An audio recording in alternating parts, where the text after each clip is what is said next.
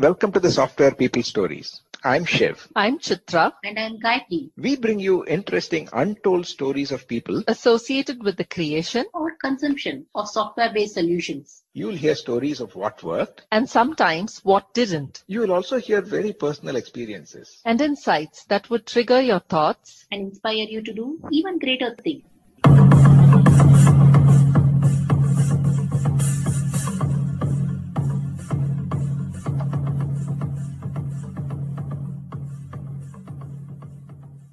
Today, my guest is Robert Cooke, the founder of three forge, a provider of data virtualization and visualization technology solutions. In this conversation, Robert shares his origin story of how he got interested in computers even when he was a kid, and how he liked to build things, whether it was in Lego or woodwork, and discovering that he could do a lot more building with software at much lesser costs. Developing video games and accounting software, and also helping manage things in college with software solutions. When he took up a job in the Silicon Valley in the two thousands, he realized that data is very important, and the four V's, as he calls them, for data, which is about the volume, the velocity of change, the variety, as well as the validity of data. And that idea grew into this company, three forge, later, which he started in two thousand twelve. He talks about a lot of things, how at heart he confesses that uh, he is a coder. Whenever he gets a chance, he would do that even for ten, twelve hours a day.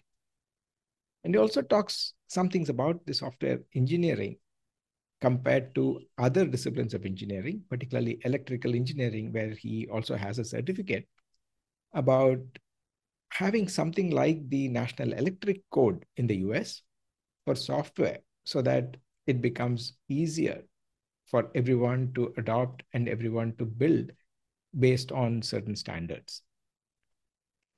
And uh, the process of working on somebody else's code and how it's very hard to get rid of code that already exists, and how it could also be a therapeutic process. We talk about how he balances his engineering thinking and the artist thinking. Now, he calls developing software as an art, and how he balances maintainability as well. Listen on. Hi, Robert. Welcome to the Software People Stories. Hi, Shiv. Good to be here.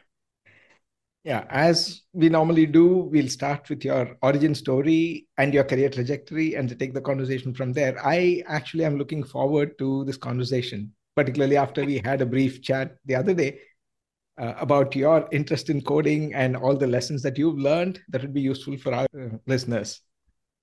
Sure, absolutely.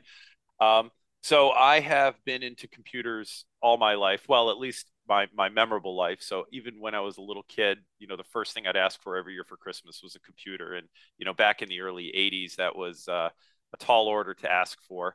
Um, you know, I was also, and, and I think what really got me into computers, to step back a little bit, I was, I was into Legos and I was into building things. I just love building anything. In fact, my hobbies are like woodworking, stuff like that. But I've always been into building stuff. And the, but the problem is, I realized if I wanted to build bigger and more interesting and more impactful things, it costs more money. So if I wanted more Lego sets, that cost more money. Mm-hmm. But but I realized with computers, because I, I could get some time sharing at school, and I and I realized that you don't need more money to build more interesting software. You know, and that and that's I think the great equalizer about computers, is that, you know, it really is you against the machine. And so I, I got into computers at a very, very young age. Um, I, you know, I started off, I think, doing what a lot of kids do. I was in, I was into video games in the early eighties. So I was building video games. Then I started doing accounting software, and, and I started doing stuff to kind of help manage things in our college. And then just kind of wherever I was, I was finding problems I was interested in. And I, and I was, um, and I was coming up with software solutions for that, not really thinking about how to monetize software. That was a dream of mine, but I, it was just more about being able to build stuff. Um, and, and my parents would always complain, you know, that I would just come home every day and say, is there any software you guys need? Is there anything you can think of? Because coming up with problems, you know, was, was, was, was like, if you want to build a new piece of software, but it's like, what can I do? What can I do? Um, and then, in two thousand, uh, so so just step back. Yeah, was this on the Ataris and the T R S eighties or? No, I had a, a very P C? Unusual computer called an Amstrad, but it, it ah. was an I B M P C compatible.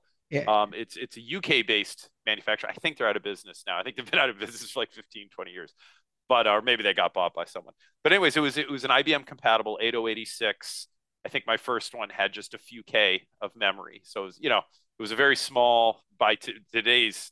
I mean, it was in, incidental by today's standards, but still. And, and in fact, I could probably spend a whole hour talking about how training on a computer with one hundred twenty-eight K of memory teaches you to respect, you know what I mean, like not waste memory and not waste C P U cycles. But that's another thing. Yeah, so so it was a classic P C. I've always been kind of a a P C guy. I love Unix, but I've, I've kind of stuck with the Intel series and A M D series, um, Xerox for time. Anyways, so we are, uh, so let's see here. So now we're in two thousand. I'm out in Silicon Valley um, working for some companies out there. And then I, uh, I got a job at Bear Stearns in two thousand. And I kind of going into it, you know, I thought it'd be a pretty boring sort of job in finance where, you know, you kind of like software developers go to die, like you just go and you sit in a corner and you're writing code that moves a message from here to there and debits and credits, account balances. And, and it actually turned out to be an unbelievably fascinating set of challenges. Um, and I've, I've, I've summarized it as the four V's. And, and I, I've said this for a long time, and now I found it's actually a thing on the internet. Someone searched it and it exists, but I, I still, I don't know how, if it's coincidental, but I came up with this a long time ago, the four V's. Oh, okay. Which is you have very high volume of data, right? You have a very high velocity of data. Everything's moving quickly. You have a huge variety of data because you have all these different asset classes. And then the validity of data is absolutely critical. So I call it the four V's. And when you take those four together, you want huge amounts of data that can move very fast, but everything has to be perfectly accurate. And there's tons of different types of data. Well, that set me set me off on my career, um, and and then in the rest of my, you know, in the last twenty-three years have, or I would say last, because it took a few years to kind of get into it. I would say the last fifteen years has been focused on how do I try to solve that problem in a generic way. So here we are at this podcast now. Yeah, wonderful. Um, so the initial initiation that you had into software, you said, was about looking for problems to solve. Mm-hmm. So was there some method behind it, or how do you go about converting, uh, identifying a problem and then identifying a solution and then implementing it? Sure. Well, that's that's a great topic. So, and this has been, I think, a lifelong journey that you just get better and better at um, as you write more software. And by the way, I should say I, I I'm a self self-proclaimed uh, software addict. I, I write code ten to twelve hours a day for as long as I can remember. I write it on planes. I write it on chains. If I have a laptop, I will write code anywhere I am. In fact, I was saying before, I promised myself I wouldn't write code on podcasts anymore because, you know, I don't want to get distracted if there are interesting questions that I'm trying to code. Yeah. But with that said, um, you know, when you start off in the beginning and you have a problem to solve, or you come up with the problem, and I'm not going to talk about coming up with the problem because that really was just bugging people and kind of, you know what I mean? Just kind of, I, I, I don't know. That's a, that's a separate thing. That's kind of getting into just kind of socializing and, and stuff like that. But let's say we have a problem now that we want to solve. In the beginning, I would take a very brute force approach, which was I knew the problem and I knew how what the solution was, and I would write the code in a very straightforward way. I'll give you an example. Um, we had a we had a club um, in the in you know when I was like in my early teens, and in this club we had like you know you we kind of did things to raise money for the club, and so we had like you could go and buy sodas and buy candy bars and buy different things, and when you bought that, um, we had a little laptop set up, and I wrote some software so that like when you bought a candy bar you'd like hit candy bar, and when you bought a soda you'd be soda, and this and that. The software itself, I literally had variables for like storing the number of sodas and the number of candy bars and the number of various other treats that people would buy. And it was very hard coded. So mm-hmm. if I wanted to introduce a new item, I had to go and change the software. Right mm-hmm. now, as a little kid, to me, I didn't, you know, I didn't really think about that. It was like, okay, well, I've gotten something that works. But as you get older, you start to realize, well, you know, you want to make this more generic. And so I think naturally, you know, anyone who's you know, in, been coding for even just a, a small period of time would realize, well, what you're going to do is you're going to make that more generic, where, you know, you have an item and then you have a, a list of the different items. So now you can add an item to that list and you don't need to go changing your code. Instead, you have lookup tables and things like that. Um, but then you, then you solve it that way. Then you start to realize later on, it's like, well, maybe, you know, there's unforeseen types of transactions people are going to want to do. So you want to make that generic. So you keep, I think over time, you learn to look at the problem head on, but then you start to think, where is this going to evolve and where can it be used in other ways? And how can I build the software more generic so it can have more applicability? Uh, at least that's what I love to do. I love to try to come up with, I would say, generic solutions, data agnostic solutions. That's why I started three forge in two thousand twelve. So, you know, I guess we've, we haven't really introduced the company yet. Um, we're, we have offices in three countries, um, New York, we're also in London, and we have an office in Singapore. Um, many of the largest tier one banks rely on our software for those four, four Vs that I talked about. But at the end of the day, the software that we deliver to our customers, it's the same software we give to all of our customers. It's a single branch of code. And I think very remarkably, it's solved many, many different use cases. And that's really just an outcropping of what I was talking about at the beginning, which is I try to take all the different problems I've seen in finance and distill it down to fundamentals um, and, and, and, you know, core principles. And then from there, try to then build it back up into what does a generic solution look like that finance can use. And that to me is the holy grail, you know, and, and the beauty is, I think um, that, one of the coolest things about software is I've been writing software. I, I, I've definitely clocked at least one hundred thousand hours. There's no no doubt about mm. that. Probably, probably more. And if you do the math, that's that's a lot of hours. Mm-hmm. uh, but but I still can go back and look at code I wrote a year ago and say, what was I doing? I could definitely make this better. And to me, maybe I'm just, I was just such a bad coder in the beginning that it's taken this long to build it up. But I actually think the, the, but I like to be a little more positive and think that anyone, if you take the art form seriously, you just keep getting better and better and better at it until you retire. That that's, that's my belief. And I love that idea that it's something that you can keep improving. You know, I think a lot of industries, you start to taper off. Yeah. This, uh, I'll come back to a few key words that you probably mentioned. But before that, in terms of uh, being a developer and your own transition and then how you kind of grew, we normally talk about one big S-curve or a transition from being an individual contributor to achieving things as a team, mm-hmm. or what we call as uh, programming in the small to programming in the large. How was that transition for you? Um, I think it's, I think it's been somewhat organic, and I will say that what is so much fun about working in a team is if the team, I, I hate to be, to be a little belittling here, but if the team is competent, right? So at three forge, I've been able to hire the team and very selectively make sure I'm hiring the, the people that I like to work with. Um, but I think the great thing about working with the team of developers is you get this different sort of insight into how things are done. Um, and I love working with smart people where they can sometimes help me solve a problem, or I can give them classes of problem. They can work on it.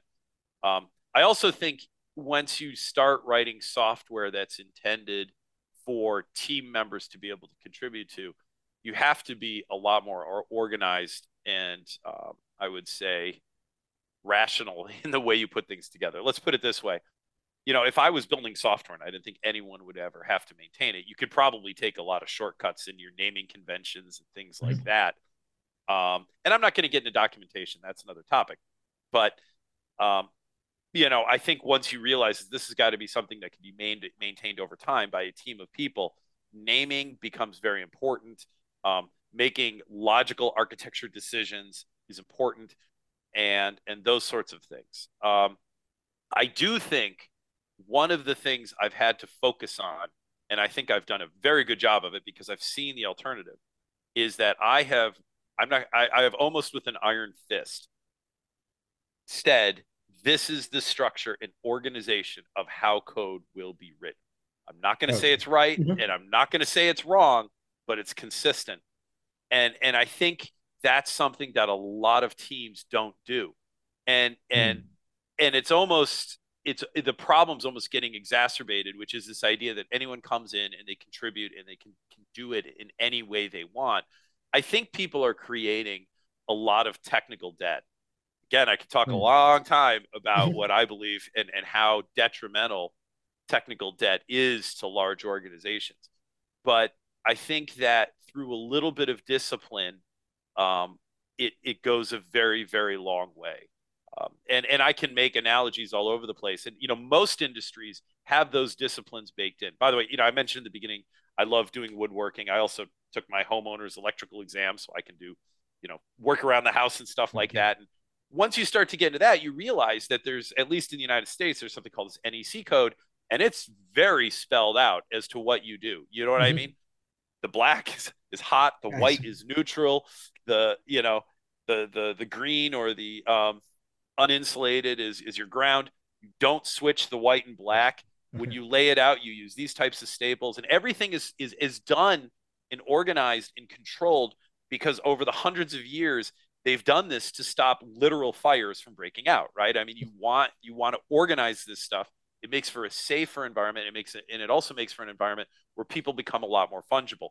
Mm. That just hasn't existed in, in software so much. You know, I mean, there's really no, there's nothing stopping you from deciding whether you're going to camel hump uh, the, the case sensitivity on your, on your variable names or mm-hmm. this or that, but following those conventions makes it, makes it much easier. Um, and I know this is a, a, it seems like a, a minute part of working in a team, but I think it's a really, really big part, because I've seen teams where you bring in new people that have their own ideas how to do things ends up creating a lot of problems with best yeah. intentions. Yeah. So have there been instances when, let's say, you look at somebody else's code to review and this urge to do a control A and delete? Um, well, not just an urge. No, I will, I yeah. will, I will absolutely. Actually, what I've said, one of my favorite things to do is get rid of code. I mean, getting rid of code is like, uh, it's really hard to do. It's mm-hmm. very hard to get rid of code, but it's yeah. such a therapeutic sort of process because, mm-hmm. um, in fact, I, I'll, let me put it this way. I've, one thing I've realized in, in, in much of life, and I can make this analogy all over the place, which is inserting or creating is actually the easiest. Mm. Updating or modifying is harder. And, and getting rid of or deleting is extremely mm. difficult, mm. you know? Um, so when I see code and I can do a control A and delete, I will. Now, I think your question is slightly different, which is, have I ever looked at code that was so bad? I said, you need to start over. Yes, absolutely. Yeah, yeah. All, all the time, which is fine, you know, because yeah. look, you want to do things the best you can. Um, and, and, and let me, let me just, let me just prefix one more thing. It would depend on the case. Like if we're just trying to write a quick ends to a means sort of script that's going to test something, eh, I don't I don't care too much if it's mm-hmm. got a lot of extra for loops and things aren't done that efficiently, and you know we're we're throwing and building strings all over the place, whatever. If it's something that's going to go into our core product, oh yeah, I'm gonna I'm gonna focus and and delete it if I don't like it. Yeah. yeah. So the related question is, uh, in terms of uh... probably the softer side, when you feel that urge, usually, and I've also been through this where if I've not written it, saying I could have written it better, as a leader, we'll probably touch upon that a little more. I'm curious about your transition from a developer to a leader. But before that, when you have this urge to look at code and say that this needs to be replaced, and how do you respond? How do you react? Uh, oh, you mean, I guess you're talking about in order to make people not feel feel bad, I guess is really what we're talking about, to do it in a, in a uh, sensitive uh, way, right? And not um, okay. That is one aspect. The other is also about an opportunity for them to learn from your experience. Right. Yeah, that's exactly right. That's yeah. that's how I look at it. And you know, I would never, I never just go and delete somebody's code because of, well, the I mean, the reason I delete somebody's code is because I it, it's either not performant or I don't think it is done correctly. or I don't think it is maintainable. You know, it's going to be one of those. So I spell out the reason clearly. Um, and then I give, and then I try to give examples. I, I believe in something called managing through interfaces. Interface is, a, is a Java term, yeah. right? Like, you know, you're, you're, you're kind of giving the contract of the code, but not the mm-hmm. implementation. Um, and so, you know, if, if I see someone struggling, I'll try to help them manage through interfaces, which is, look, no, you know, cause usually it's, it's when I see, because again, I try to hire pretty qualified people. So when there is issues, it's usually because there isn't an understanding or a clear delineation of the inputs or outputs, or kind of like, where is the, where are we drawing the line in the sand in terms of isolation? And so I kind of will say, look, let's think about what the interface should look like. What are the inputs? What are the outputs? And then they can go implement it. You know, but honestly, if they can't write a for loop, or they can't write the basic code that gets things done, then that's a different problem. But that's not usually yeah. the case, you know? Yeah. The other one was, uh, did I hear you say that software development is an art? Absolutely. I, I think it okay. is totally an art. Yes. Okay. So uh, you also mentioned that you would like to tinker with things, and including your electrical certification and all that, which is more of a, an engineer's mindset, I would say.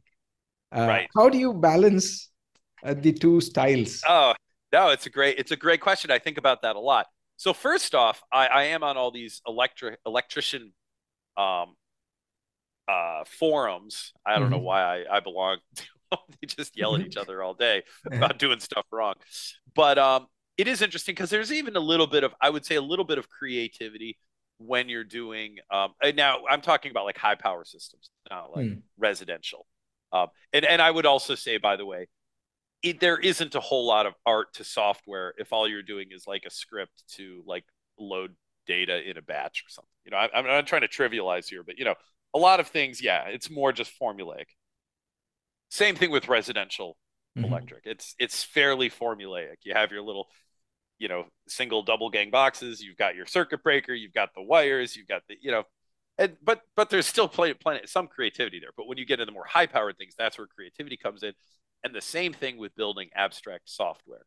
Now, I would say with software, it really is an art form because there's so many ways, just so many ways to solve the same problem.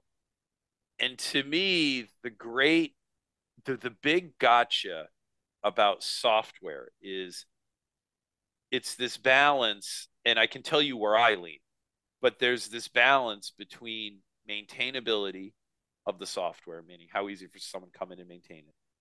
Um, how much time does it take you to write the software, and, and how well does the software perform? Meaning the better it performs, inversely, the less resources it needs to get its job done. And now you struggle like this, this, this perpetual struggle of which of when you're writing something, you've got to ask how core is it, and, and, and which of these three are you going to focus on? And that's where the art comes in, I think. Yeah. Yeah. So in terms of for developing your team, what do you stress more on? Is it the arty side or the engineer side? I okay, this is where I'm going to deviate from what I would necessarily recommend to other people, and other people are gonna have to make their own decisions. I consider myself pretty good at the art form now, just mm-hmm. through all the struggles, trials, and tribulations, and making every mistake you can possibly make. I have a pretty good idea of how to architect systems, generally speaking, what's right, what's wrong, what's secure, what's not secure, what performs well, and what doesn't. So what I look for, which helps balance out Um, or, or helps me, is I look for people with strong math backgrounds and strong mm-hmm. logic logic backgrounds. I, I've hired people that don't know how to code if they really are good at math and okay. and or they're really good at logic. Right? Mm-hmm. You know what I mean? And and so those are those are things I look for. And again, I can't say that's what everyone should do, but as a manager, I have a pretty good idea of how I want to lay out the system. And I'm looking for people to help me do the work of getting these things done. And so, um, so that's an important thing. I will say another thing that, uh, that I look for is problem solving, hmm. you know, and interestingly, someone else told me this long time ago, and, and I've thought about it and thought about it. The more I think about it, it's absolutely correct. I think the hardest part of of software is actually debugging someone else's code. If I were to Absolutely. do, if I were to, if, if I were to interview, I think actually asking, hey, here's, here's a thing of code. Here's a debugger. Go figure out what's happening. You know what I mean? Mm-hmm. I think that's a very interesting, because it forces, I will say that's actually something G P chat, mm-hmm. G P T mm-hmm. chat is getting very good at, very different topic, but it's something that as a human, we have to all of a sudden be able to place and understand and read through this, someone else's kind of foreign concepts, bring that in and then be able to solve it. You know what I mean? So. Mm. Mm-hmm. Yeah, this is probably uh, also a nice segue into uh, from being a developer. Now, what was the bug that bit you to start a company? The answer to that and a lot more in the next episode.